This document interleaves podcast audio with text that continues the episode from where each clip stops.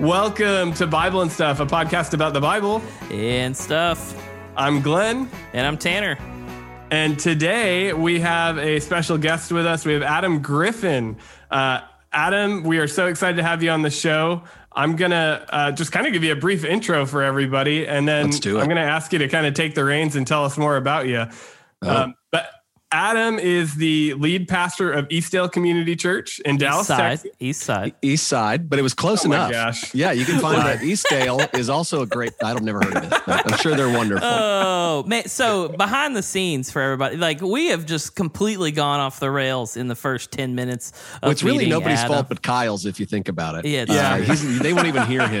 Yeah. Yeah. Kyle can save this whole mess. There's no the reason to be on the rails when you're just talking Bible and stuff. It's, it's, no, great. you're right.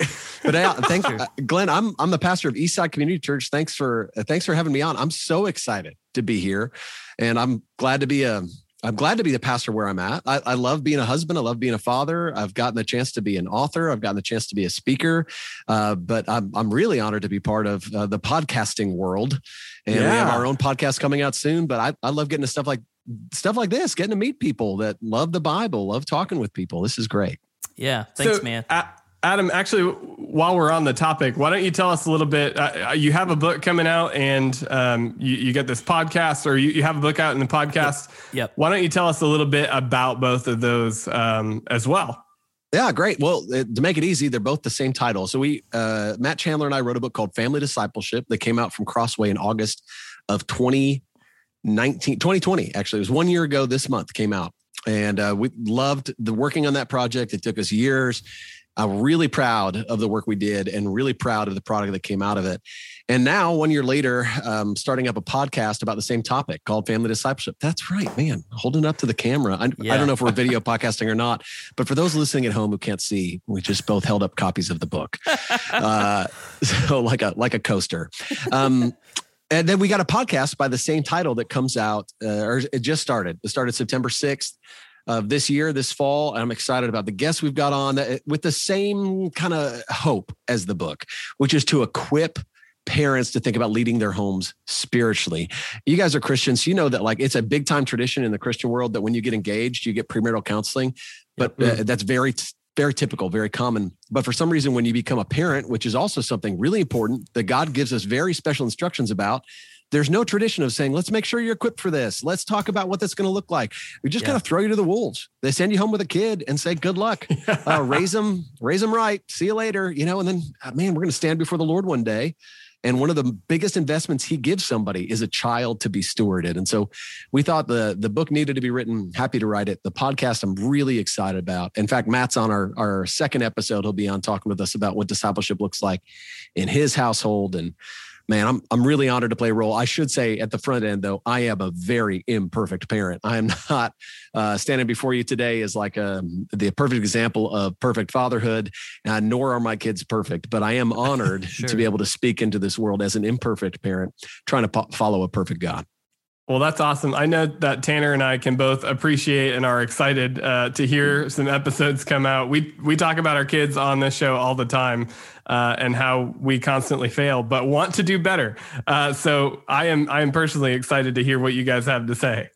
Yeah, man, and and I read the book and it's super great. I will give you a compliment that you probably had nothing to do with, but What's this that? is the best feeling book oh. I think I may have ever held. That's why it's on the desk. Sometimes I just rub it. That's awesome.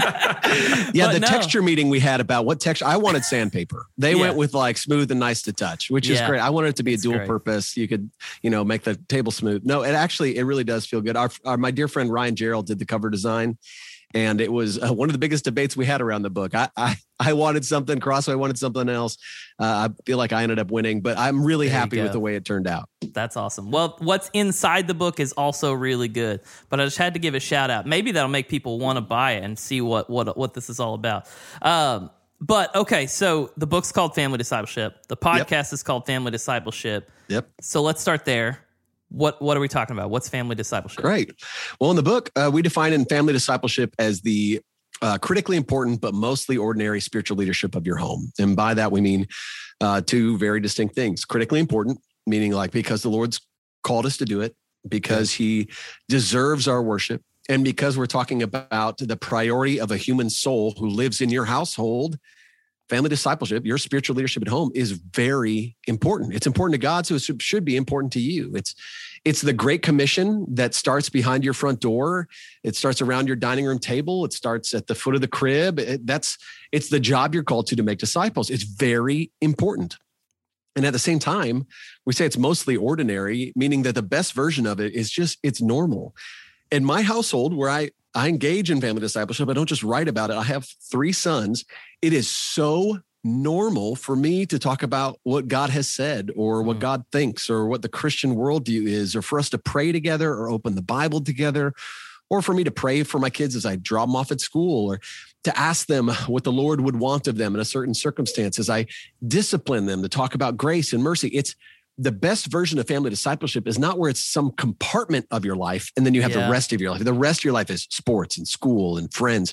And then you have this compartment that's God's on Sunday morning from nine to noon. You know, no, the best version of family discipleship is normal, ordinary, everyday, woven into what you normally do talking about the things of God, pointing out godly characteristics that we want to see in our kids, and pointing us pointing out the character of God that we see in God in and around us. And so it's critically important, mostly ordinary spiritual leadership in your home. I love that, man. Love and so I think the first one, everyone just kind of feels like like Glenn and I said, or like Glenn said earlier, rather, we mess up, but we know like ah, we gotta we gotta try to get this right.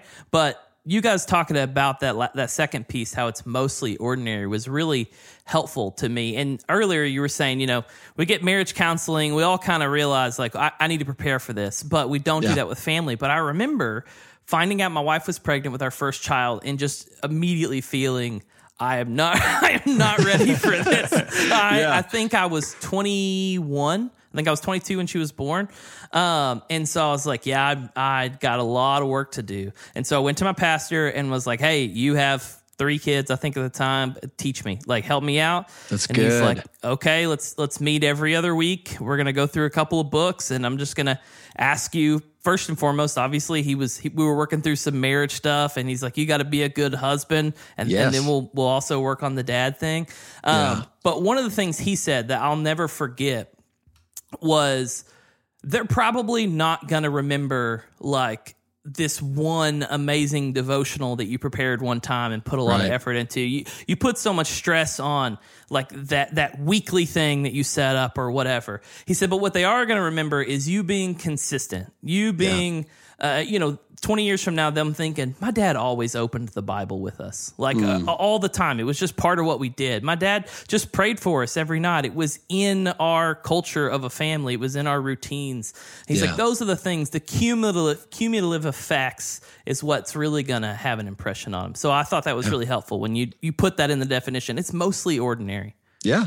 And to your point, uh, we we expect uh, or maybe we think in comparison in this imaginary hypothetical idea that in other christian households kids must be like sitting around in a circle they can't wait to hear what their parents have to say about the bible. They just want more and the kids are praying and and like the, the holy spirit's arriving physically and we're just seeing like kids float around.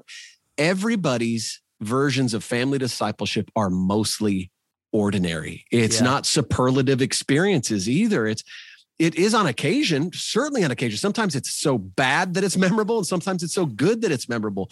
For for the most part, uh, I think the best versions of family discipleship are ordinary. They're just the work you do every day. You you talked about this, uh, the the modeling. Like it's it's who I am as a follower of Christ around my kids. Yep. That is an everyday, ordinary example of how an imperfect person follows God. Yeah. So that actually leads me into to two things. Sorry, Glenn, go ahead. No, it's okay.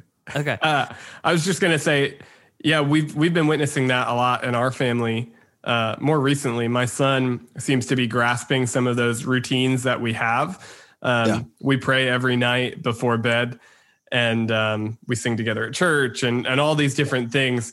And so uh, the other night, we were getting ready for bed, and we we didn't pray as we were getting ready, and he just called us out, and he's like, "Aren't we going to tell God w- w- you know, aren't we going to say thank you to God for these things? And I'm like, Yes. you're right, buddy. We are. like, That's uh, a perfect so example of it being so ordinary that when you don't do it, your kids notice. And that's Yeah. what I, I really feel like that's what spiritual leadership should be. It's just ordinary. And I get that that can sound intimidating to a person who's starting from nothing, but we're talking about getting there. I'm not talking about uh, the same way. If I said to you, Tanner, Hey, do you want to run a marathon with me? We just got, we've got six months to get ready. You wouldn't go, okay, so I'm going to run 26 miles tomorrow and just see how that goes. Yeah. You go, no, I'm going to have to start with some small incremental steps that eventually get to me to the place where running is so ordinary that when I need to run 26 miles, I can do it.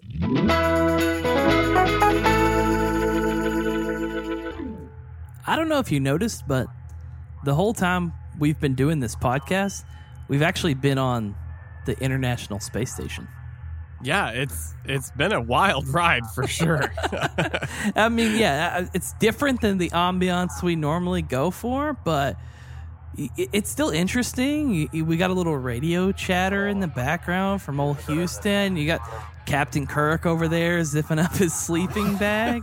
Uh, you know, just living our life.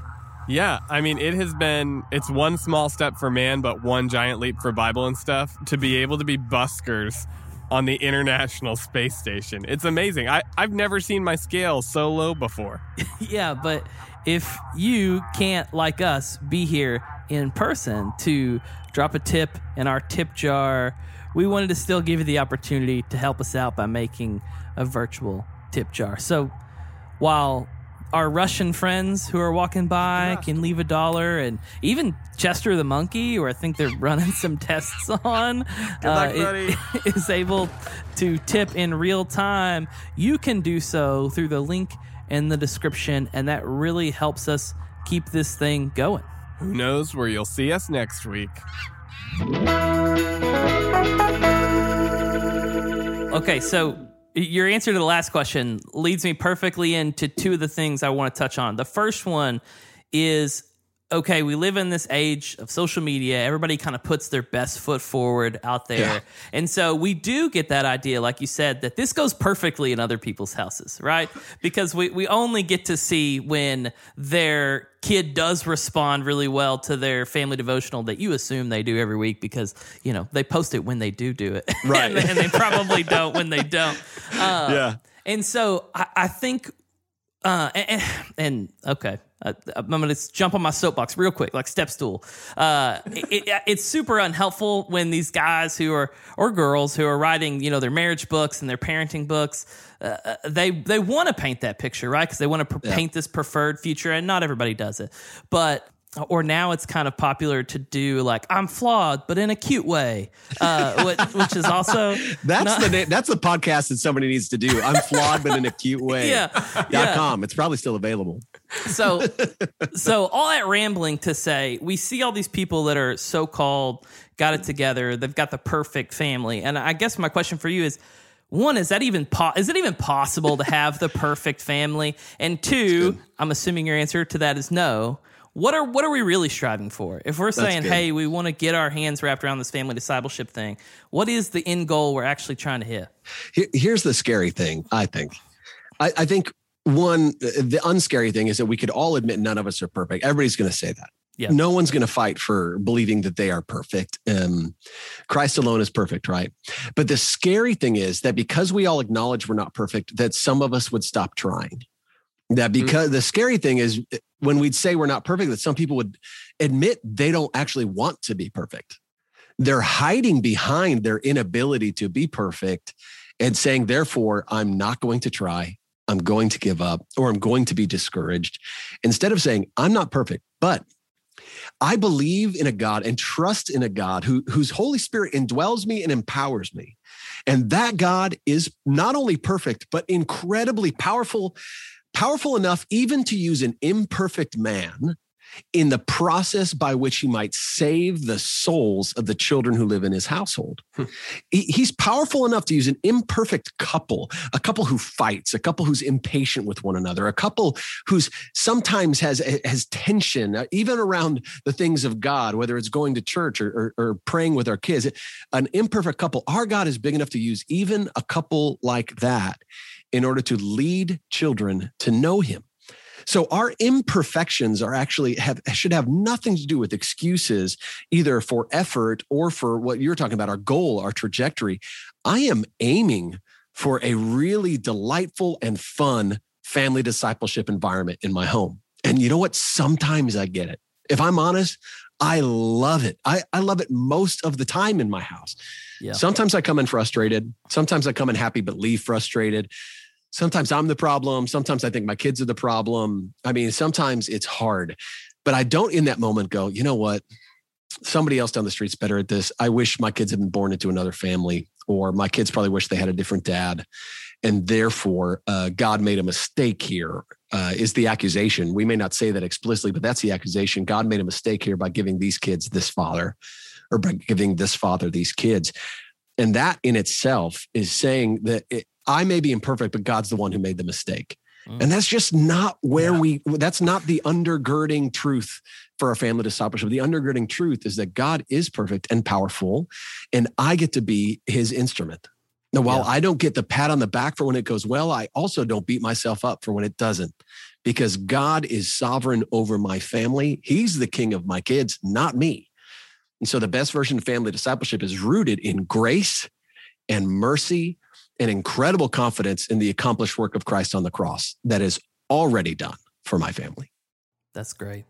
Yeah, I love the idea of even just, uh, I'm thinking more practically in this sense, but like setting that expectation before you have routine, you know, time together as a family. Like, hey, we may all be in a different spot, but let's remember, like, this is not this is not us. This is about yeah. God. Like yes. I could be coming from the worst place right now, but we're gonna set that aside and and take time to focus on God as a family. Well, the greatest expectation you create for your kids is that when you make a mistake, they can expect to hear from you that you acknowledge it, that you recognize it, that you repent of it. If I want kids that are apologetic, then I should be apologetic. I want yeah. kids that are repentant. I should be repentant. I want imperfect kids following a perfect God. I want to, I want them to see an imperfect man following a perfect God. And the truth is, honestly, I, I'm not much of like a parenting expert or guru, but I do see things in parenting that I mostly see in myself that I feel like I need to call out in others. But there's such a permission in our culture for parental hypocrisy where it would not be unusual to see a mom or dad yelling at their kids to be quiet. I'm like, right there, you're, you're raising your voice, telling them they're not allowed to. Or where you would whine and complain to others about how whiny and complaining your kids are or yeah. you would say that your kids are bothering you the way that they're picking at each other. It's like they bother each other, that bothers you. And if you start to see that a lot of the rules in your household are built around how much your kids annoy you and bother you as opposed to the laws of God, then maybe the first work we need to do is on our own heart to recognize that we are holding our kids to a standard yep. that we are not willing to repent of in ourselves. And if we really wanted to see our kids change in the way that they bother one another, maybe the first step would be to say, hey, kids, y'all are being impatient with one another in a way that I am, even right now, being impatient with you. Mm-hmm. So let me go first. I'm sorry for my impatience towards you and around you. I'd love to see that change in my heart, and I'd love to see a change in yours. And instead of being harsh with them for being unkind, try to have a kind way of addressing their harshness. And then maybe we could work on setting an example that then we can expect to see from our kids as well, not of perfection, but of repentance. Yeah. Yeah, that's great. I I, and you know, same caveat you gave. Not a perfect parent by any means. Uh, my oldest is five, so I got a long way to go. But I remember early on when I had a little more energy, a little more, a little more gusto. Uh, uh, our first child was very talkative, and so I I had been given that advice that you're talking about of just like getting this routine uh, of repenting in front of your children, of apologizing in front of your children. So she's she's you know two months old in the back seat screaming when I'm taking her places, and I don't do well with that. I'm just gonna confess you in front don't. Of, in front of God and everybody. And so eventually I would be like, "Will you just be quiet?" and I would lose it, and then I would catch myself, just me and my two month old in the car, and I'd be like, "Lily." I'm sorry. Yeah. and, yeah. But uh, and she Ne- she's never going to remember that. She does not know the difference. But no. that that was very helpful for me to make that pattern in me because it's not natural for me to say, you know what, Tanner, you you were wrong there. yeah. Uh, But I, I wanted that to be a baseline in our household, and so I guess that's what I would say. If if you don't have that rhythm, just start, just start Yeah. throwing it out there, and, and you know it's like anything else. The more you stretch the muscle, the more you're going to be quick to do it and say like, "Hey, Dad messed this one up. I, I hope you'll forgive me. You know, here's how maybe we can do this better next time." Uh, and I think that's uh, yeah, like I said, super helpful practice, and it's gonna again model to them what they need to be doing with Well, you know what's other. crazy? I feel like we tend to be less gracious with our own kids than we would be with anybody else. Yeah. One part maybe because our kids reflect something on us, and so we need we need them to be appropriate because it, it makes dad look like he's good at what he does. but Mm-hmm. yeah. uh, for example, Tanner, if you got in my car today and you saw that it was messy, and you said, uh, "Adam, your car's a little messy," I'd laugh it off and be like, "Oh yeah, it kind of is." If my kids got in the car and said, "Dad, the car's kind of messy," I'd be like, "Well, who do you think did it? Whose problem is it? It's not my. It's your fault." And then if somebody who I have a rough relationship with in my family, like let's say it was one of my parents and we weren't getting along and they said, Hey, your car's kind of messy. I'm like, that's character assassination. How dare you? Mhm. But I'd be gracious with a stranger in a way that I would blame my kids. Mhm. And I laugh things off with somebody else because I can make it light. But with my kids, it's like there's so much on the line. And, and family discipleship feels so heavy, and uh, being a parent feels so heavy that it's like, oh, the tension in there. It's like having a the bowstring is draw back, and you're trying to just hold the arrow to keep it from flying, but sometimes the temper just releases. And I just want us to get us back to zero. Like let's just be gracious enough to let ourselves off the hook and our kids off the hook. And instead of treating them like somebody who works for us, uh, maybe even worse than that, let's treat them like a human being with dignity from the time they're, you know, whether they're two months old and don't know what you're saying to them yet, to the time they're they're 20 years old or 40 years old, and we're still parenting them. And I want to treat them like a real human being with real human dignity. Yeah, I, I'm sure it never ends, but I've I've caught myself in that feeling a lot when the kids are little. We're out someplace and, and they throw a tantrum, and you immediately go in your head of like, well, these other people's kids aren't throwing a tantrum, and you just let all that reflect on you. Yeah. and it, it's super unhealthy, and you have to check yourself constantly in being Yeah. like, that it is not their fault that I feel this way. No. Uh, maybe we it's can actually it's actually selfish again. It's selfish Yeah. again to feel like their their behavior is reflecting poorly on me. Mhm. And in It's- that moment, instead of being selfless and helping your kid process what they're throwing a tantrum about, we just wish they were quiet. Yep. And if if you find yourself just wishing your kid was quiet, that's not actually parenting. That's actually ignoring parenting. That's saying I'd rather put parenting aside and just be not bothered. hmm Yeah, I was just gonna say it's it's actually really humbling for me uh, because I remember before being a parent, being at the grocery store, seeing kids throw fits and judging the parents, which you know obviously was wrong. But thinking back, I, I'm like, yeah, man, I if I have kids, I'm never gonna be like that. And then I have kids, and I'm exactly like that. I'm like, I get it now. Okay. well, and every every family's different. Every kid is different. When you have your first kid, you think it's a result of your parenting, and then you have your second kid, and like, oh my goodness, I haven't changed, but this is a totally different human. and you, you have to recognize that uh, when we're out in the grocery store and some kid's throwing a tantrum, and you judge because maybe you have a well behaved child, Yeah. and you're like, well, it must be a result of my parenting. Well, maybe they got a kid that's more difficult than yours, and in that moment, Yeah. instead of judging them, thank God. In that moment, and be grateful for the kid he's given you. Maybe offer assistance. Maybe pray for that family right there. But it may not always be a result of how gifted a mom or dad is and how well behaved a kid is. that is so true. That's great. Something you touched on a, a few times that uh, I think a, a friend of ours has some helpful language around, which is uh, you need to understand that parenting is real life. Right, so you talk about your your kids bothering you, or uh, this kind of ignoring that you get into, Yeah. um, and he's just saying, start there. Like when your kid comes up and and you want them to just be quiet and go away and manage themselves so that you can get back to your real life. He's like, that's what you have to shut down. Right? This is all real life. That's a part of it. This is what you Yep. do now. Yep. Uh, and, and that's kind of the baseline you, you need to be at. And I think that's a helpful reminder in this day where everyone has like a side hustle and they're trying to make something of themselves. Like, okay, Yeah. let's let's go back to our first priorities.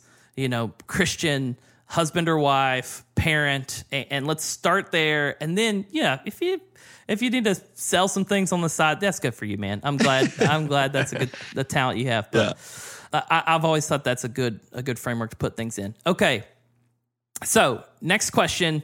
You kind of talked about this weight we feel around family discipleship. Yes, and I think a lot of us it's it's can seem so heavy because we personally are struggling with uh, our own faith. Like we're just trying to read our Bible regularly, let alone uh, you know carrying all this pressure to make sure our kids you know are are winning Bible challenge or you know becoming uh, the the next you know tw- the next apostle. Uh, Yeah. And so, what do you say to the parent who's wanting to do a good job discipling their children but feels overwhelmed? Uh, that's a great question. I think one, you're not going to be alone in that. Uh, every parent's going to feel overwhelmed. So if you're looking around comparing yourself and thinking, why, why can everybody else handle this and I just cannot? That's a lie.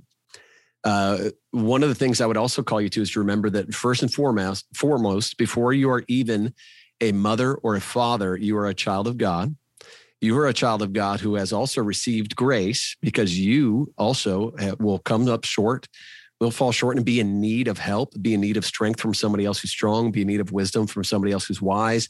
That's who you are. You are insufficient. You need a savior. You are not the savior.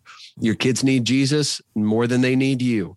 And so, what you have to offer them is actually someone else, and what you need is actually someone else. Not more of you would not solve this, not a better version of you would resolve your parenting. What you need is Jesus Christ. And what we what we all need in that moment is to remember that if if we were to stand before God and present him with what we're beating ourselves up with, his response would almost never be, You're right to beat yourself up about that. Mm. In this circumstance, if you're bringing to him and saying, God, I feel overwhelmed by the discipleship of my home, he may say, You should feel overwhelmed if you're trying to do this on your own. Yeah. But I don't think our God does it. He looks at our problems and goes, That's exactly why you needed my son, Jesus Christ. That's exactly why I'm with you. That's why I'm empowering you through my spirit. If you're thinking you're doing this on your own, the problem is not that you're not doing a good enough job, it's that you have a, a mindset that's twisted. This is a crooked generation. It's hard to remember that what God is asking you to do is something that He does in and with you, not something He's burdened you with and is crossing His fingers, hoping you're going to get it right. Like our God is so much greater than we typically give Him credit for when we think about our parenting we think about our parenting as all of our mistakes and i'm always afraid that my kids uh, only memories will be of my worst moments as a parent or that their first memories will be of my angriest or any of those things. But those are those are self-centered insecure thoughts. Those are not what we see in hebrews a person who's confident to, to walk into the presence of god. Confident to walk into the presence of god not because i nailed it but because christ's righteousness is what covers me. I walk through what it says the curtain is the torn flesh of jesus christ and therefore I can walk confidently into the presence of God. Now, Paul would say, Do I, because of grace, just go, well, then it doesn't matter what I do? Does it, should I just keep on sinning? By no means. We don't say because we are forgiven parents who are easily uh, overwhelmed. I guess it's fine to be overwhelmed, so it's fine to give up. No, we say, I'm going to keep putting my best energy towards this. And I think there's a couple cultural lies that work against us. One primary one I think is important for us because we're talking a lot about the home one of the cultural lies because we live in a consumerist culture that wants to sell you shampoo and and recliners and TV shows is that your home should be a place of relaxation and vacation. Mm. And so when you get home from work, you should be able to punch out and just relax. There should be a hot meal that doesn't take long to create and it should be delicious. There should be a TV show that's very entertaining. There should be something to relax you. And that you will not see that principle in the gospels. You will see in the Bible the principle of Sabbath that we rest in order to worship God, but you don't see home is a vacation. That's an American idea. And what I want parents to realize, eh, maybe part of the reason you feel overwhelmed is because you're pressuring yourself and not relaxing. Well, well, well, relaxation that the Bible calls you to is rest in God, what God is able to accomplish. And the work you're called to is not work during the day and punch out when you get home. If you're in a home where mom's trying to do this and dad is like, well, I just want to come home and relax, then we have a heart issue where you need to say, well, I need you to punch in when you get home. This is when you're going to work, not when you're off work. This is the primary call in your life. And I get why that makes people feel overwhelmed. But honestly, it, I wish it was the opposite. I wish you felt overwhelmed when you also have to have a job. Like you, you're a parent, but you also have to have a job. And that's overwhelming. Yeah, Yeah. I get that. But because we find so much of our identity in work, in the Yeah. occupations we have, it's a lot easier to go, well, that's that's where I thrive. Home is difficult. Home, I keep secret, keep hidden, keep away. My friends don't see it. My coworkers don't see it. We don't ask about it. I mean, when's the last time an accountability partner asked you, how is it going leading your wife and kids? Like, how is, how's family discipleship in your house? It's not a question we even ask. We'll ask about lust and greed and anger. But I want to get over the cultural lie that home is a place of relaxation or that relaxation and entertainment is rest. Rest is worship of God. So when you get home and you get to lead your kids in worship, that is rest. And that's the work we do in our homes. That's really good. That's great, man. Uh, yeah, I've never thought through that process before. So hearing that is uh, convicting and, and, very good. Good. I, I think those sh- short paradigm shifts can can always be really helpful, right? Uh, uh it's like thinking about um, like thinking about tithing. Like when when you shift to thinking like, no, I'm going to give this ten percent first right. and, and, then worry about the rest. It stops seeming like, well, how am I going to give God 10% after this and after that and after? Yeah. It just twist yeah. it around and, and, reorder it rightly. And it, it, really helps you, like, like we I said earlier, just prioritize and figure out, like, oh, no, no, no. My first responsibility is to my wife yeah. and to my kids. And then I also have to work. Uh, and, and that's a good thing that I can do to the glory of God, but it's not it's it's down the list. Well, that's why I think the Bible makes it so clear with elders. It says if if this home thing is not going well, you're not qualified for the other job. This is the first priority. So if you look at an elder and you go, man, he'd be such a great leader of our church. He's a great manager of people. He's a great teacher. He's holy. He's qualified. His home's kind of a mess, but you know what? We can overlook that. The Bible says, no, if if the home is a mess, how can you expect this guy to manage the affairs of the church? And so it makes it clear the priority, even in, in my occupation, it's easier because that's the one listed is the elder. If my home life is a mess, I can't do my job. Mm-hmm. And yet, in so many jobs, we'd say, well, my family's my priority. But what we really mean is if my family were on fire and my job were on fire, I'd go home. But my family, as long as they're not on fire, can wait at home while I go and do everything else I want to do. Yeah. Okay. Adam, I want people to read the book and I want people to listen to the new podcast. But can you give us the teaser trailer version, at least, of the framework that you guys use in the book of time, moments, and milestones? Yeah, in the in the book, we we try to create a framework that is uh, general enough to be able to fit any family, no matter what mm-hmm. age they are, no matter what your theological training is, whether your kids are uh, older, younger, disabled, you're a single mom, whoever it is. There's a framework that we feel fits really well. It actually fits to a lot of different versions of discipleship, but we believe this is really helpful for families. The first one is is modeling, and we talk about your genuine walk with God personally that you are actually a follower of Christ and that you repent where and where you where and when you fall short. And then we talk about time moments and milestones and a lot of the book is dedicated to helping you plan what would that look like in your own home. Time is those kind of appointed times throughout the week or the month or the year. We're saying this is when our family is focused in on talking about God and it's on the calendar. For my house of the age kids we have, that's bedtime every night. That's Sundays when we go to church. That's when we're serving together. That's prayer nights for our church it's things on the calendar that we're saying our family is doing this together to honor our God. Then family discipleship moments are not on the calendar, but they happen all the time. There, there's just mm-hmm. opportunities throughout the every day that you use to leverage for opportunities to talk about godly characteristics and uh, or characteristics of God and godly character. So it could be um, like discipline. When my kid gets in trouble at school, I didn't have that on the calendar. I didn't say, "Hey, on Tuesday, one of my sons is going to the principal office. When he gets home, we're going to have a talk." Those just happen.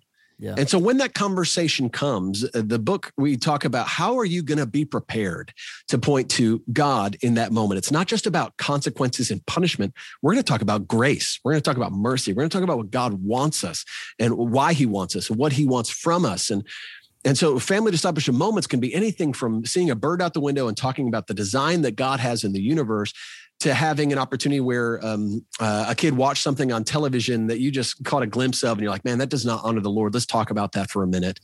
Or maybe you're watching something on tv and it really does connect with the gospel. But hey let me take this opportunity to point out something true about god. It's just happening all the time. And then lastly is the family discipleship milestones which are kind of a greater version of both. It's it's sometimes these just happen. Sometimes you get to make them happen.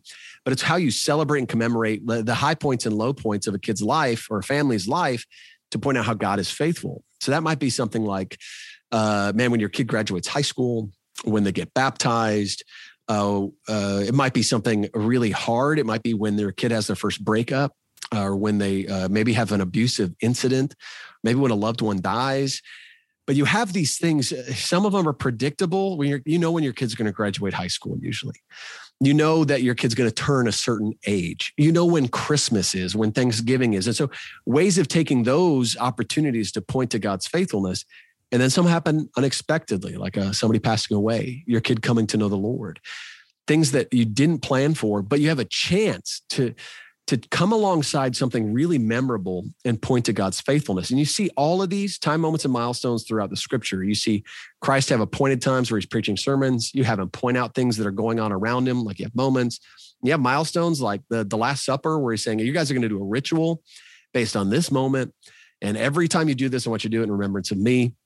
You see the people of Israel setting up stones and going, Hey, these stones are going to remind you and your kids what God has done here those are milestones. And so hmm. that framework, modeling, time moments, and milestones is what we kind of build uh, the plan for family discipleship around so that whatever your household looks like and how you operate, you fill out this is this is how I'm going to be a spiritual father, a spiritual mother. And this is the expectations we have for our family. Mm. I, I love the way that you guys use a framework instead of just saying here's a plan you know every yeah. thursday do this right because like you said it, uh, sometimes we get those and i think usually pretty quickly you find out it's just never a perfect fit for what you do so you guys kind of give us these big buckets and say you can use these to make a plan that fits you that right. works for you i mean so right now my, my wife works nights um, and so there's a lot of things that other people do that don't work for us right, right. we're, we're kind of ships in the night night sometimes of when we yeah. link up and can talk to the kids together and all that stuff. So uh, just having a framework that we can say, let's just apply these big ideas to the reality of our family was was yeah. really really helpful my family's the same. My wife works nights. So for us having a united language, like if I'm there, we're saying this. If she's there, we're saying this. If yep. if I'm here, this is the routine. If she's there, this is the routine. If if both of us are there getting to do it together, that's great too. And that's a regular part of our family's rhythm as well. But we have a similar life, Tanner. That's great. Okay. As we're kind of wrapping up here, I think the framework is helpful. I think you've given us a lot of things that, that are encouraging and, and help lift some of that weight we often put on our shoulders of having to be these perfect parents. But the last question I would ask is okay, we, we start this, we, we get moving, and then we get stuck. What yeah. do we do? Who do we turn to? Where can we find help when, when we run into something we don't know how to handle? Yeah. What if we get stuck? I think one, I don't think any family is called to do this alone. That's the purpose of the church. The mm-hmm. purpose of the church is to come around family. So uh, hopefully you're plugged into a local congregation with a pastor that you trust that you could reach out to and say, I'm struggling with leading my family at home and say, Will you please disciple me in it? That's the role of a pastor. That's what your church should be doing is both discipling you and and coming alongside you. It's why so many kids or so many churches now have kids ministers, kids ministries, these are people who are trained. They think about this all the time. How do we disciple kids? And it's not just how do we keep your kids safe while you're away from them, it's how do we come alongside a family to disciple them with you. That's the best version of this. It's not churches do this and families do that. It's churches and families are doing this together, and there's some cooperation there. There are also a ton of great resources out there. Like I said, there's not a lot of great resources that help you plan this and that's why we wrote the book is to make a plan. But there are a ton of great resources to help you do this. So if you want to find a great children's bible you want to find a great children's devotional you want to find some great uh, worship you want to find a book you have older kids you want to read a book together or watch a movie together watch a show together that creates opportunities for this that's that that's out there and there's tons of it. But if you are truly stuck and you maybe you have a defiant kid or a resistant kid and you're worn down, I think the parable of the prodigal, prodigal son is so good for parents to remember that God is not looking at you shaking his head and going, Gosh, I wish you had your act together. But rather, we have a compassionate God who's not only willing to welcome in the imperfect parent who wants help, but is waiting on the doorstep for the kid who's been resistant and rebellious. And there is no lost cause for the gospel. So there's no reason for us to lose hope for the kid who doesn't know it yet. So there are a ton of resources. I hope you lean on your local church, but remember who your God is. Your God is not only the one who called you to it, he's the one who empowers you for it. He doesn't promise it's going to be easy. No one is promising family discipleship will be easy. No one should think that parenting is easy, but also we need to remember it is not easy to be a kid. No one is saying uh, being a child is easy. So I wish you guys would get your act together. All of us can remember to have hormones that were out of control. We remember what that was like. You remember Ooh. what it was like to have yeah. uh, anger that you could not control, it, or impatience, or to be hurt by a bully, or to be physically hurt, or to be abandoned by a friend. It is so not easy to be a kid. So we will not invalidate their feelings or treat them less than, but treat them like a human being who has real uh, adult level problems without the rationality to be able to navigate them for the mm. most part. Yeah, yeah, that's super, Adam. That's awesome. Uh, hey, we're going to be encouraging our listeners to listen to your podcast. And I'm sure you've hit on a lot of things that you'll cover on the podcast uh, in some way, shape, or form. But can you give us just a little bit of idea before we go on what types of topics and things you'll be covering on yeah. the show? That's great. In the first season, in the episodes we recorded so far, and we've got uh, several more to go, but we'll have some guests. We'll have Jen Wilkin on to talk about what family discipleship has looked in her house now as she transitioned to being a grandmother. She really is the best. we'll have we had Matt Chandler on to talk about what it looks like in his house, and we'll have guests on like that, maybe people you've heard of, and you want a window into what it looks like in spiritual leadership. Sure. We'll also have guests on for particular topics. So we interviewed this last week Trillia Newbell, who wrote a couple books on helping kids talk through race and diversity. Mm. We'll talk through why race and diversity is an important conversation for your spiritual leadership in your home. Uh, we've had an episode where we just talk about what ifs. Some of the question you guys asked today, like what if you get stuck? We have a whole episode. Where we just walk through a lot of the what ifs. What if, what if my kids are hyperactive? What if they're uh, resistant? What if I just became a believer? What if my spouse is not interested in helping me with that? And try to tackle some of the common questions we hit. Uh, but we have that way of special guests, and then we have topical episodes. Some of them are just us. And I'm hoping in the future that once we get up and rolling, we'll be able to do one off episodes about current events. Like right now, if we did an episode right now on how to talk to your kids about what's happening in Afghanistan mm-hmm. and how to spiritually lead your home through it, that'd be a good example of what I hope in the future we're able to turn around quickly and put out there so we can help parents right now with conversations they're having right now with their kids. That's awesome, man. I think that's going to be a super helpful uh, resource for people. I encourage you guys to check it out. It's the Family Discipleship Podcast. If you're listening to this, it's already out. Go check it out. Uh, and thank you guys for listening to this show as well. As always, you can find us on social media that's Facebook, Instagram, Twitter. Hit us up. Let us know what you think. Let us know who you want us to talk to next and what you want us to talk about. And you can also email us directly at hello at bibleandstuff.com. We'll talk to you guys soon. Peace.